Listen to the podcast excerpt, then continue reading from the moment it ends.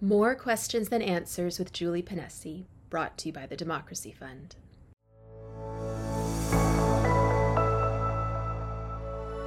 I don't think I need to spend very much time chronicling what's going on in the world today that probably got you to the point where you are watching this interview. But when I think about all of these events, you know, one of the things that's really palpable and noticeable to me is that whenever there are atrocities or various kinds of negligence committed by our government, and mainstream media journalists are supposed to be there to act as a, as a compass, as a kind of calibrator. And when they're not there, as they haven't been over the last couple of years, others need to step up and step in and act as that moral conscience for us. And um, whether that's independent media, citizen journalists, philosophers like myself, um, artists, poets, thinkers of any kind. And today I'm with one of the best of them, and I'm so honored to be here today with Toby Young from the UK. He is editor in chief of the Daily Skeptic, founder and general secretary of the Free Speech Union, which is a nonpartisan public interest body that aims to protect speech rights. He is associate editor at The Spectator and the author of QPR Substack. He's a graduate of the University of Oxford and has written for Vanity Fair, the Daily Mail, and the Daily Telegraph. He's also the author of the 2001 memoir, which might be what you know him best for, How to Lose Friends and Alienate People, which became a film starring Kirsten Dunst, Jeff Bridges, and Gillian Anderson, if I if I'm got that right, I believe. Yep. So I'm just absolutely thrilled today. Toby, thank you so much for taking the time to, to bridge this distance across the pond, literally, as people say. And, and thank you for joining me today. That's a pleasure, Judy. Can you tell us? It's been such a big week. I don't know when people will be watching this, but we're recording it just the week after Queen Elizabeth II passed on, and it's it's not like it wasn't epistemologically expected, but it seemed to be a shock to a number of people nonetheless. And we've had the accession of King Charles. And at the same time, uh, the election of a new, the new leader of the Conservative Party, which we've just been through in Ontario as well, in Canada as well, and and the election of a new Prime Minister, Liz Truss. Can you give us your thoughts on these big developments? Is this going to bring in some kind of change for the UK, for the world? And is that change likely to be good or bad in your view?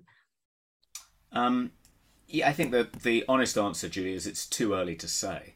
Mm. Um, the the um, succession of Liz Truss, if we can start with that, um, I think many people in her campaign team hope that she will be the Prime Minister the Conservative wing of the Conservative Party always hoped Boris Johnson would be.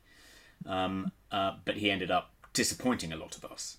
Um, so I think a lot of people are hoping that Liz Truss will be, you know, our first genuinely conservative Conservative Prime Minister since Margaret Thatcher.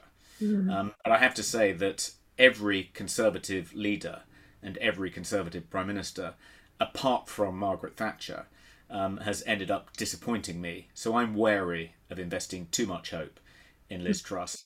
And um, the first few things she's done suggest that she's more likely to be a second Theresa May than a second Margaret Thatcher. So she imposed um, a an energy price cap which was um, a pretty significant intervention into the marketplace and will cost the taxpayer over £100 billion.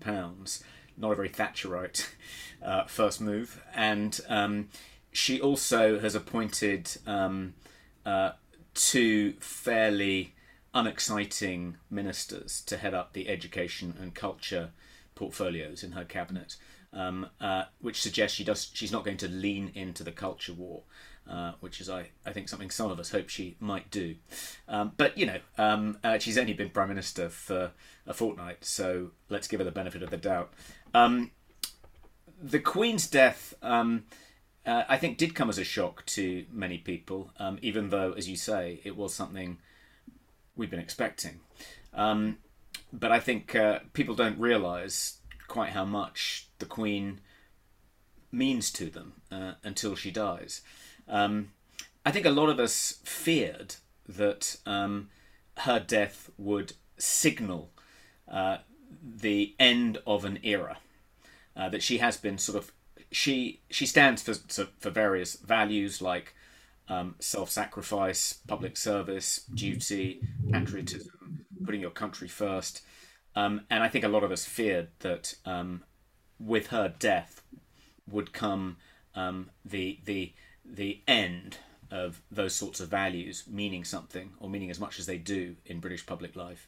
Um, and it, she's been sort of serving as a as a bulwark um, against the incoming woke tide and um, the um, uh, is it accession? I think it's the right word of um, Charles um, uh, might signify a sea change.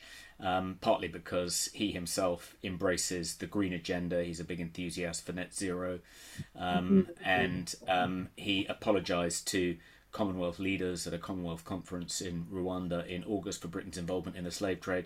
And I think, you know, uh, my fear is that he's going to think that the monarchy needs modernising, and that involves um, uh, going on a, an apology tour of Commonwealth countries, apologising for, you know, uh, the British Empire, Britain's history of colonial exploitation and involvement in the slave trade. And, um, uh, and you know, he thinks the way to placate the monarchy's critics and the way to snuff out burgeoning Republican sentiments um, in places like Australia and in the Caribbean is to is to kind of get on his knees, abase himself before these firebrand woke political leaders, and kind of beg for forgiveness. And as we know, uh, in the Free Speech Union anyway, the way to placate that there isn't any way of placating, you know, woke mobs. Give them a finger, they'll take a hand. Um, if you apologise, they just detect weakness and go for the jugular. And my fear is that um, in the mistaken belief that, that this is the way to purify the monarchy, detoxify the brand, he'll just end up um, not making any new friends and alienating all the people that could potentially have been his strongest allies. Um, but having said that, um, uh, so far the signs are quite good. Um, he has he hasn't he hasn't put a foot wrong really uh, mm. since um, he's uh, He's reaffirmed his commitment to being head of the Church of England. Um, he hasn't mentioned net zero once, as far as I know. Um, and uh, so, you know, let's give him the benefit of the doubt too. Let's hope our fears aren't realised, and he puts some of this, um, uh, some of his um, political hobby horses behind him now that he is the monarch. It's interesting. I watched his speech to uh, Parliament. Was it yesterday morning? I'm trying to think, and it was. It seemed to me to be quite reverent um, but unremarkable. But maybe it's the time for that. Maybe. Yeah, we want him to be unremarkable. Um, mm-hmm. uh, it's when he wants to be remarkable that he starts making mistakes. Mm-hmm. It's interesting to think about the the role of uh, the monarchy as being a symbol for a kind of endurance and non-progressivism and um, non postmodernism, if we can sort of uh, compound those words together, because whether our world just seems to me to be in a kind of free fall in terms of meaning, and whether that's because of the fallout from postmodernism or whether it's because of social justice, progressive politics, or whatever it is. I mean, even when we've seen the politicization of science, what that that sort of says is that science itself isn't meaningful it's the political ideology that can package it that that's meaningful. So it makes me wonder you know is there still room for ritual? Because the monarchy from from my cheap seats in one of the commonwealth countries is is so much about ritual and symbolism. But when i watched um, the queen's coffin being carried into is it st giles cathedral? And then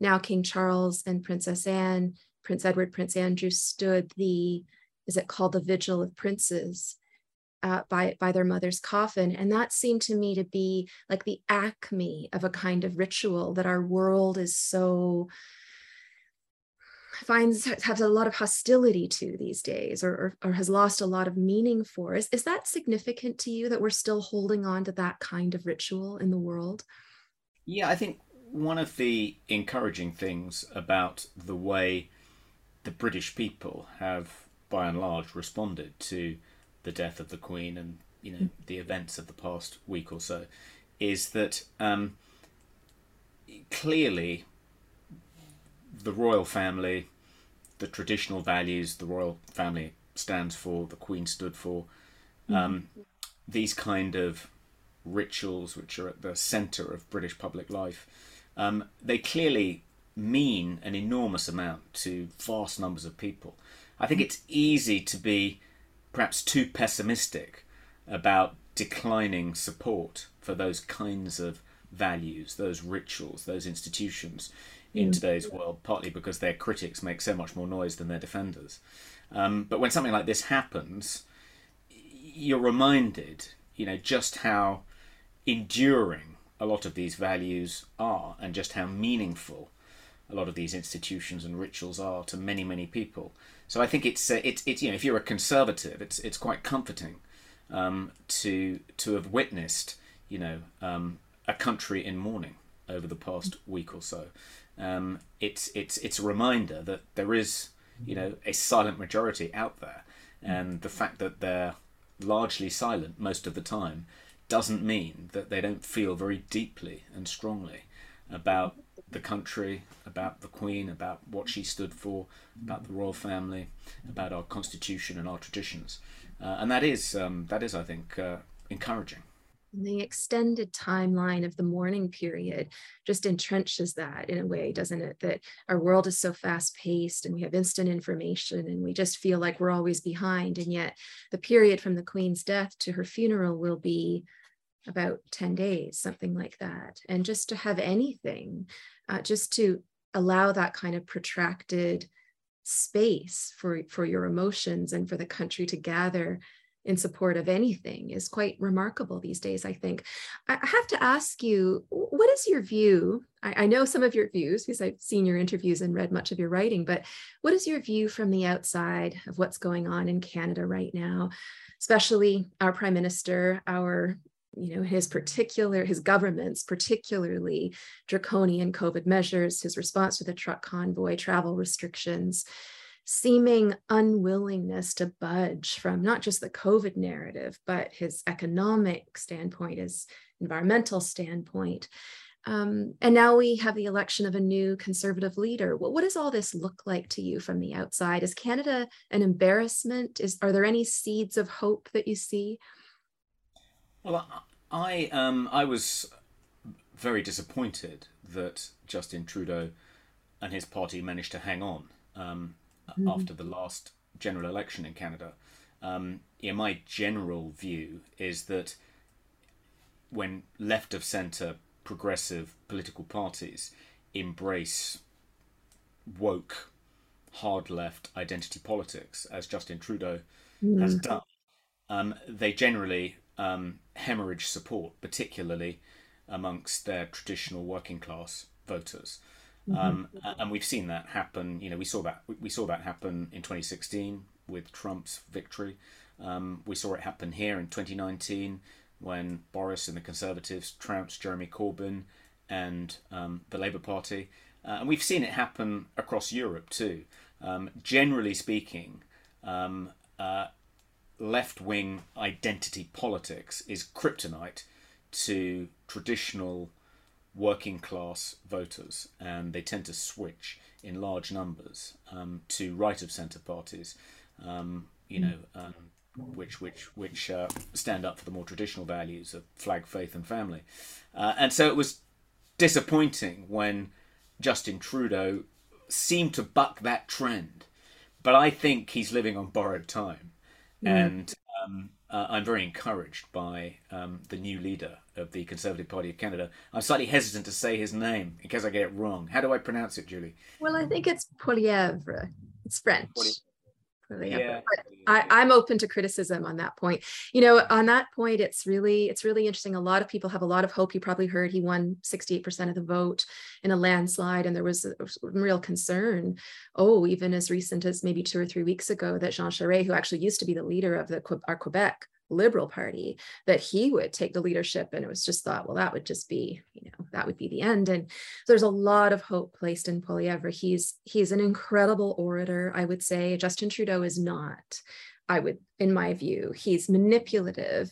He recites the same, he's good at rhetoric, but I wouldn't say he's a good speaker, a good orator. And I think Poilievre does have that capacity. But, you know, people ask me uh, often, they say, well, what do you think about him? Is he the savior that we all need? And I and I my answer is often very rarely are political leaders saviors it can happen. I think it's possible, but they're rare. And then the cynical part of me wonders is it possible to reach that level of politics these days without having some connection to the global elite or whatever you want to call it? Or is that just being too cynical, too, um, too conspiratorial? Well, you know, all politicians campaign in poetry and govern in prose and we've seen it many times in this country. You know, um, uh, candidates for the leadership of the Conservative Party saying all the right things and making all the right noises during the campaign, only to tack to the centre and seemingly get captured very quickly by mm-hmm. the establishment uh, once they become prime minister. Um, so, as you say, we should be a little bit wary of investing too much hope in Pierre, but um, by God, he made the right noises during his. Yeah, he says all the right things. I agree. everything he said. I mean, he and I was thinking, gosh, if he was the leader of our party, I'd certainly vote for him here. Um, He's highly quotable. Yeah, and you know, I, I like the fact that he he was so unequivocal in his support of the Freedom Convoy. Mm-hmm. Absolutely clear about opposing vaccine mandates. Um, uh, very rude about the WEF. I loved it when he said if any members of his cabinet went off to Davos, they needn't come back because they wouldn't be coming, they wouldn't be joining his government again. Um, so yeah, he says all the right things. It's manna from heaven, as far as I'm concerned. But um, he may. Let's hope he doesn't abandon too much of that agenda. Well, we've needed the gates of heaven to open for a while and drop something on us. So maybe, maybe this will be the time. You know, let, us talk about COVID for a minute. And I don't want to dwell on this because I don't think it's the only thing that's going on in our world. And I don't. I certainly don't think it's sort of the nexus of evil that many people claim it to be because there are so many other foundational factors that have, that have gotten to us to this point. I think, but one thing I can't help wondering these days is does the truth always come out? Will the truth come out? You take someone, I mean, I, you just posted, I believe, on your, your Twitter page how Michelle Walensky was just saying that, you know, actually there, there wasn't safety coverage of, of the vaccines until March 2022, which was several months or maybe a year later than, than they claimed that it was. Um, Peter McCullough, he's been talking about for quite a few months now. Now he's in Texas, which I think the culture is quite different from where I am and maybe where you are, but how the official COVID narrative is crumbling and how there's this sort of tension among healthcare professionals because they know that something is terribly wrong and the narrative has has to shift but makes me wonder more broadly historically i mean does the truth have a way of working its way to the surface eventually or is there some sense in which we just might never know or never uncover all of the factors that got us to this point. Yeah, I think it's um I think uh the truth is a powerful ally. Mm. Um, but it's usually um, not enough mm-hmm. I mean, if you, and I'm, I'm sure that um, in due course, um, uh, the truth about um, the lockdowns, um, the vaccines uh, will come out. Um, uh, and um, you know, in spite of the enormous efforts the people who um, have profited from uh, the pandemic have made to suppress the truth, mm-hmm. I'm sure in you know, and the fact that they have made this effort and have enlisted the help of various nation states, various international agencies, big tech, to and sort of embarked on this crusade to um, fight um, uh, the what do they call it the um, uh, the infodemic of misinformation and disinformation about the pandemic, by which they broadly speaking mean the truth oh, themselves. Um, the fact that they've gone to such the fact that they they have gone and still are going to such enormous lengths to suppress the truth suggests that they are frightened about what might happen to mm. them um, if it comes out. So that's encouraging. Um, silver lining to the. the more we see them dig their heels in, the more confident we can be that it's revelation I, time or something. But I, I don't think it'll be. I, I mean, I don't think. Um, you know, it, it, to give you an example of how it doesn't. You know, it, it's not. It's not always enough to have the truth on your side. Um, think about you know how um, uh, communism in various forms has, you know, survived the um, unbelievably poor track record of communist countries in the 20th century. You know, I mean, from 100 million deaths downwards, um, you couldn't really ask for clearer, more stark proof that um, communism is an absolutely catastrophic ideology which immiserates um, uh, every country it's been tried in. But still, there are some people that cling to the faith, um, which is, um, you know, in in the face of in the face of this overwhelming evidence that it doesn't work. So. Truth is helpful, but it, it, it, it, it's not sufficient, I don't think, to defeat our enemies. It's very interesting that you bring up that point. I mean, communism, it sounds like a great idea. You're communal, you're working together, you're sharing. We're taught to do that from a very young age. And now, you know, collectivism comes along. We think the collective, the group, I want to be part of something, I want to be part of that. And then, of course, there's all the evolutionary psychology, psychological explanations to show, well, why we are, you know, we have this tendency, many of us, to be deeply tribal. I don't think I got that gene, but anyway, you know, and it's interesting. I came across the article. I don't know if you will have heard of this or, or know of it, but Jean Paul Sartre, the philosopher, wrote an article, I think it was in 1944 in The Atlantic. And he said in that article, and I just saw it yesterday again never were we freer than under German occupation in France. And I thought that was so interesting. And when he elaborates a little bit, you see his reasoning is that, but it's when you join forces with other people to and create this kind of unified resistance that you feel your freedom. And I think by that he meant, well, I'm, I'm assuming, but reading between the lines that that you feel your agency in the world. And I just thought that was so interesting because there's been so much blame going on the past couple of years. It's the fault of the CDC and Fauci lying to us. It's the fault of big government. It's the fault of global politics. It's the fault of woke ideology, whatever it is. But ultimately, our freedom is just undermined to the degree that we solely blame others for, for, for our faults, right? I was just talking to someone yesterday about whether or not you know, they would, knowing all the harms and the lack of justification, whether they would take a third and fourth booster. And her answer was, well, I don't want to, but I will if I'm told to. And so I just wonder you know, I was just speaking to a group of students a, a, week or so ago, and I said, This will go on for as long as you let it. And the solution is very simple it will stop the minute that you say no. And when you mention communism, I mean, hasn't that been true of all of these attempts at imposing communism? They went on for, there was always a period where it sounded great to the people. And think of the 30s in, in, in Germany and, and other parts of Europe, that they were they were on board with with what was happening.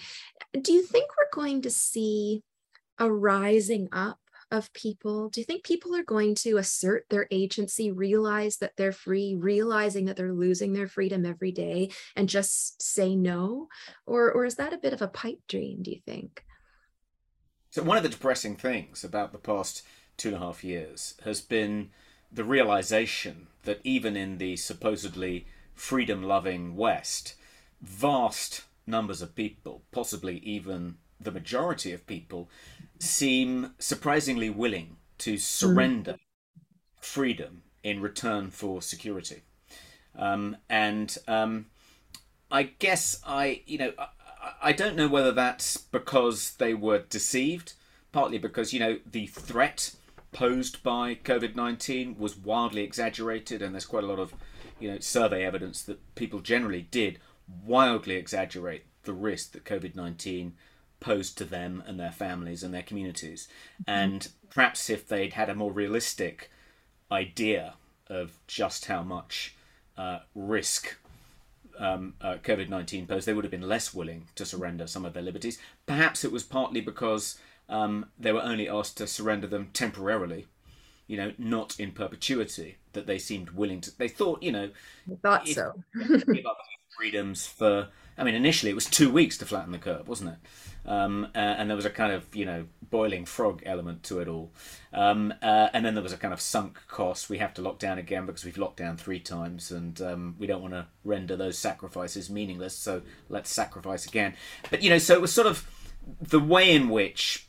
Populations were gulled into acquiescing to this um, uh, surrender um, uh, uh, might suggest that psychologically, had had it had it, had the proposition been put in a kind of more honest way, people would have been less willing to make that trade. But you know, maybe that's wishful thinking. Maybe you know, as people become more comfortable, as there are fewer serious threats to their comfortable material life, so they do value security, safety, um, well-being, um, absence of psychological harm. Maybe they do begin to value those things much more highly um, than their basic freedoms. I hope not, but um, you know we'll find out over the next few years is a massive failure, isn't it? I mean, as someone who used to teach reason and critical thinking to university students who are supposed to be our, our best and brightest, and now you see what the the outcome of, of all of that or the failure of all of that has been that it turns out when, when we make decisions, we don't really make it on the basis of reason or evidence, but that coercion and nudging and pressure and all of these things are, and, and the desire not to stand out are so much more powerful. How, how much of this do you think has seeds in our educational failings. I know education is something that's very meaningful to you. You're a parent, I believe you, you've written about your, your children in some of your articles. And I think you're a bit older. I'm a parent too, but she's younger, not in the school system yet. But I think about this a lot. You know, how have our failings in the educational system over the last several years, but probably more like decades, because the people who are making decisions now are adults, right? And and and how have we failed our young people and educating them and how do we get this back on track yeah well um I don't know if you've. You, I'm sure you've read um, "The Coddling of the American Mind" by Greg mm-hmm. Lukianoff and Jonathan Haidt, in which they talk about the um, free speech crisis uh, in American universities and the emergence of safe spaces and trigger warnings and policy warnings against microaggressions and snitching portals and all the rest of it. Everything that's turned, mm. you know, um, uh, American campuses into kind of little microcosms of East Germany, circa 1976. Um, and he, they, they, they, they, they attribute this largely to the fact that um, uh, parents and schools have failed to prepare children properly for mm. the challenges that the world is likely to throw at them. They've essentially cocooned them in cotton wool, protected mm-hmm. them from any kind of danger, so their children have not been equipped with the ability to assess risk. They don't know how to deal with challenge or conflict or adversity, and they just perceive it all as a kind of existential threat, and that's why they prize things like safe spaces and trigger warnings, and why they interpret any intellectual challenge to their kind of narrow core of orthodox ideological views as a kind of uh, a threat to their emotional well-being because they just they just haven't been taught how to cope with any kind of conflict or challenge.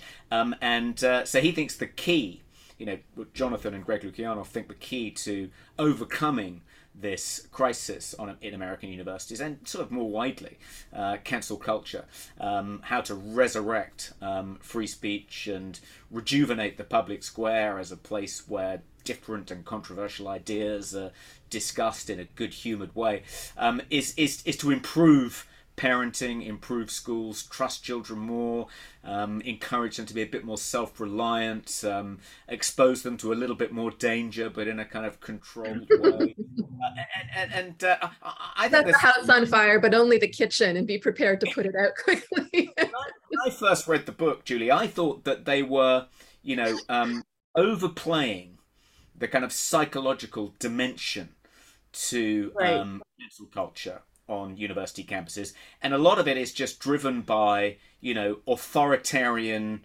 woke ideologues. The high priests and priestesses of the cult are essentially totalitarian in nature. They want to shut down free speech because they want to. They don't want to argue. Uh, they don't want to engage in debate with their intellectual opponents. Um, uh, and th- they were underplaying the political dimension to this um, and overplaying the psychological dimension, partly for kind of political reasons. If they could persuade students that it was in their own psychological interests, in their interests of you know preserving their own psychological health, that they should learn how to deal with challenge better and become a little less obsessed with protecting themselves and cocooning themselves, that, that they were trying to make an argument that would land with kind of students. Um, uh, and they knew that if they made a kind of political argument that you've just bought into this unbelievably authoritarian, totalitarian ideology, that wouldn't land. Um, but actually, I've slightly revised my view since the since the pandemics happened. I think well maybe they were onto something. Maybe an entire generation um, uh, has just become unable to deal with risk of any kind, and they just catastrophize the moment a kind of risk emerges, and are willing to surrender almost everything to protect themselves from this risk, even if it isn't much more dangerous than seasonal flu. Um, so you know, um, uh, I've sort of come around to thinking maybe they were right, and maybe the solution is better parenting and better schooling Uh, well, just like that, no problem. It's, you know, one thing in, in the classroom that became very clear to me is it's in some sense, and I, I would qualify this, you know, carefully, but in some sense, learning isn't that hard if you want to do it. But training apathy out of someone, I don't know how you do that. And so we have a culture of students. And and by that i mean you know very much like little s students you know all of us who who want you know who really need to keep learning throughout our lives in order to go through life in order to make good decisions when we vote for our politicians good decisions about our finances and relationships and all these things that um, the fact you know to get someone to care deeply about something is an art i think. It's an art as you say that that comes from parenting. It's an art that i mean never did i think that i quote hillary clinton but her whole it takes a village thing. I'm not sure it takes a village but in some sense it takes a cultural societal infrastructure doesn't it to to support people in thinking that um in thinking that things matter and that if they exert some effort uh, that can have some effect on the world. And I think that's a core belief that somehow, either through negligence or through intention, we we've trained out of our young people. And uh, you know, it's funny hearing you speak. It's very reminiscent of what Walt Whitman had to say, but in the 19th century, because he was he was lamenting the state of education and the culture in America. And he said, you know, long after he's, he's, he's referencing the enduring values of the Greek and Roman cultures after their empires collapsed, but it's the ideas that linger. And so he's encouraging, you know, the American people to try to hold on to their, uh, hold on to and also develop their ideas and basically encouraging people to read right? And very few young people now i talk to they say i don't really have time to read. And of course they don't have time to read because they have all their social media and their tiktoking to do so they don't have time to just read books right? But it's, it's really interesting. I, I want to um, ask just, you something. yeah, move on, i think i just want to sound a note of caution which mm-hmm. is um, in the I, was I originally got very involved in um, education when my children um, were about to go to school, um, or at least the eldest one was, and when they were about to come to when they came to secondary school age, and I ended up cut a long story short, I ended up setting up or helping to set up four what you'd call charter schools, what in America are called charter schools, we call them free schools over here, um, and you know was very involved in education policy, thinking about um, uh, how to improve and reform our own public education system.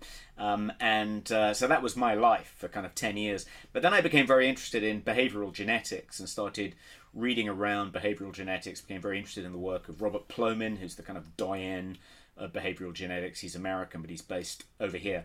Um, and met him a few times, got to know him a little bit.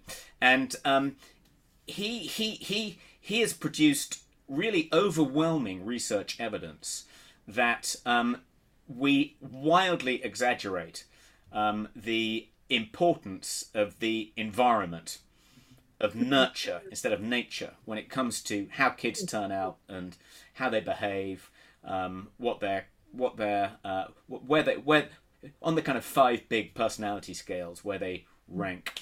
Um, uh, parenting, schooling, really much less important than most people think it is. Um, mm. And insofar as it's important at all, he distinguishes between the shared environment and the non shared environment. And the shared environment are things that, you know, um, siblings in a family might experience together. So parenting, the kind of school they go to. The non shared environment are things they find out for themselves, their own kind of unique environments they create for themselves, the, the, the friends they make at school, that kind of thing. Um, and insofar as the environment does um, affect how you turn out and affect your life chances uh, and whether you're likely to end up at a good school or in the criminal justice system. Um, it's the non-shared environment much more uh, is much more important than the shared environment, which is ve- which is almost negligible in the impact it has on, on, on how children turn out. So from a parent's point of view, that, that's quite reassuring because it sort of lets you off the hook. Doesn't really matter. You know, okay, you're a really deadbeat parent, you know, if you neglect your children or you abuse them, um, then uh, of course that will affect. Have to be really bad. You do the bare minimum, you know, you, they'll basically anything you do over and above that. I mean, it creates a nice environment for them as they're growing up, and they'll be happier for that period of time. But parents, I think, um, imagine that you know, unless they unless they obsessively kind of helicopter parent and look after their children and buy them music lessons and get them extra tuition and make sure they get into good schools and all the rest of it, they think that, that that'll have a huge impact on how they turn out. According to Plomin and his research, no, they're they're they're kidding themselves. Well, that's interesting because I mean, that's enough yeah, I, I was going to say that uh, anecdotal evidence certainly supports that because often you can take, you know, children or young people who are uh, very similar to one another. You ask about the backgrounds; their backgrounds are very different. You take children who are very different from one another. They had the, you know, in the same family, they had the same sort of upbringing. So it's very, it's very interesting. Um, you know, sort of on that topic, but in a more economic vein, I was very interested to read your article about your trip to Iceland and the massive um, inflation we certainly are feeling it in our country. I honestly don't know how working families are making ends meet now. You go to the grocery store and it really seems like items are going up a dollar or two every time you go. And our, our gas prices are a little bit lower now but i mean for months and months people have have struggled to uh, you know to put gas in their cars and the housing crisis. And you know can you tell us a little bit about this will be maybe sort of our last uh, conversation, but can you tell us a bit about what you were seeing Iceland in Iceland and where do you think we will be in five years across all of these different spectrum of society? Well, um, Iceland is one of the most affluent countries in mm. Europe. The um, average wage per capita in Iceland is way higher than it is in the United Kingdom. It's probably higher than it is in Canada. And um, prices in Iceland are unbelievable. Uh, in restaurants and hotels, um, you know, tourist. Um, uh, you said a nine dollar cauliflower or something, or nine pound pint of beer. so you can have right. cauliflower or beer. You can. um, uh, uh, but um, so I didn't see much in the way of um, economic deprivation in mm. Iceland. But if you, you know, I, I, I was in Newcastle which is a northern city, a city in the northeast of England, um, mm. a couple of weeks ago. Um, just driving through Newcastle to go to the railway station, um, and um, the it was like a scene out of Mad Max. I mean, there were kind of it was about sort of I don't know, um, five p.m. and there were kind of hordes of kind of drunken young men, kind of. Uh, um, uh, staggering across the street, kind of spilling open beer glasses, um, uh, people huddled in doorways, women wearing virtually nothing, kind of as drunk as the young men. Um, and it was it was like a kind of scene from a kind of post-apocalyptic Hollywood movie, and it was like Jesus Christ, this is supposed to be, you know, um, the industrial heartland of Great Britain, um, mm. and that was pretty depressing. Um, I think if you you know if you go if you go outside the kind of um, urban centres. Um, it doesn't matter where you are, whether it's the United Kingdom or France or Belgium or Germany. You realise the extent of social and economic deprivation um, uh, in the kind of um, uh, extended peripheral areas, um, and it's it, it, it, it, you do kind of think that um, the people in those places are clinging on by their fingernails, and um, if energy prices get any higher, if the cost of living increases by any more, um, if they have to pay more in rent, um, uh, if public ser- if the quality of public services declines even further, then you're going to have a kind of riotous population on your hand on your hands, and you're going to have kind of widespread civil unrest. I don't know. Maybe maybe that's too pessimistic. Um, but um, and uh, uh you know um, may, maybe maybe if the war in Ukraine ends more quickly than we'd anticipated, and gas prices begin to fall because Russian gas comes back online in Europe, um, and maybe if Liz Truss lifts the fracking ban and develops nuclear energy, um, mm. uh, and uh, you know inflation begins to decline, um, maybe maybe things won't be as bad as some people are predicting, but um, it's not too difficult to imagine a scenario in which we see um, outbreaks of widespread civil unrest, um, uh, you know, across the Western Hemisphere, which is a, a, depressing prospect. It's interesting, though, isn't it, to think that, I mean, as things get worse, you would expect a kind of revolt, a kind of civil unrest. But also, as things get worse, we've been more and more worn down over time psychologically and have fewer resources that are psychological resources that are needed to challenge or rise up against those we perceive to be the oppressors or the originators of, of, of these economic crisis. But um, are you generally, are you an agnostic about what the future will hold the next few years? Are you trying to be hopeful? is it taking a lot of effort to be hopeful well things things i mean it's hard to imagine after the two and a half years we've just had it would be worse get any worse um, uh, and you know um, i think there is there is some evidence of political renewal um, in, mm. in, in you know some countries i think um, I think you know um, uh, I'm optimistic that Justin Trudeau will be consigned to electoral oblivion at the next election in Canada. Um, I think it's unlikely that the Democrats are going to do well in the American midterms, and I think it's hmm. probable mm. um, that the Republicans will win the presidency in 2024, whether it's Trump or Ron DeSantis. Um, and uh, people are predicting that the Conservatives will lose the next general election in Britain, which is likely to be in 2023 or 24. Um, but I don't think that's inevitable. I think Liz Truss might do enough to hang on. If you look at the state of most left of centre parties, they've for the most part been captured by these kind of crazy woke identitarian minorities. And as I say, for the most part, that is electoral kryptonite.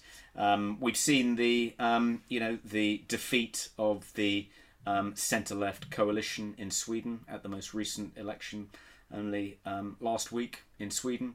Um, so um, there is there are I think some signs of political renewal and mm-hmm. a pushback, and I think you know initially, at least in this country, um, support or opposition to the lockdowns and associated COVID restrictions um, didn't split along party lines. There was more or less mm-hmm. universal assent, um, no matter what your party political preference. But that's but people's attitude to it has begun to fracture along party lines, and certainly both the leading candidates in the recent Conservative leadership election we've just had came out against lockdowns and said they've been opposed to them all along. They've just, you know, hadn't hadn't had, they just they just they just been shut down when they'd raised their objections in cabinet, you know, two and a half years ago. Um, uh, and um, you know, in America, the Republican Democratic split is largely um, reflects the split between people who are pro and anti-lockdown, pro and anti-masking. Uh, I think that's probably true in Canada as well. Um, mm-hmm. So I think you know, um, to a certain extent, bad though the two and a half years have been, and bad though the assault on our freedoms has been, it has galvanized the right. Um, and I think that, that, that you're beginning to see signs of political renewal and signs of hope. So I'm not I'm not as depressed as I might be. That's good. I, am glad to hear you say that, that you're seeing signs of unification among conservatives, because in our country, at least, we have just gone through, well, really 30 years, I would say, of the, cons- the conservative party or parties dividing themselves. We had the Reform Party, we've had the um, the People's Party of Canada. I mean, just division, division, division, and the Liberals never do that in Canada, and and they've been able to win, and then they form a coalition with our New Democrat Party. Um, but you know, th- Toby, thank you so very much for joining me today. I would never have chosen, if given the option, to go through the last two years but if it had to happen, I'm so glad that I get the gift of getting to speak to brilliant, kind, thoughtful, dedicated people like yourself. So thank you so much.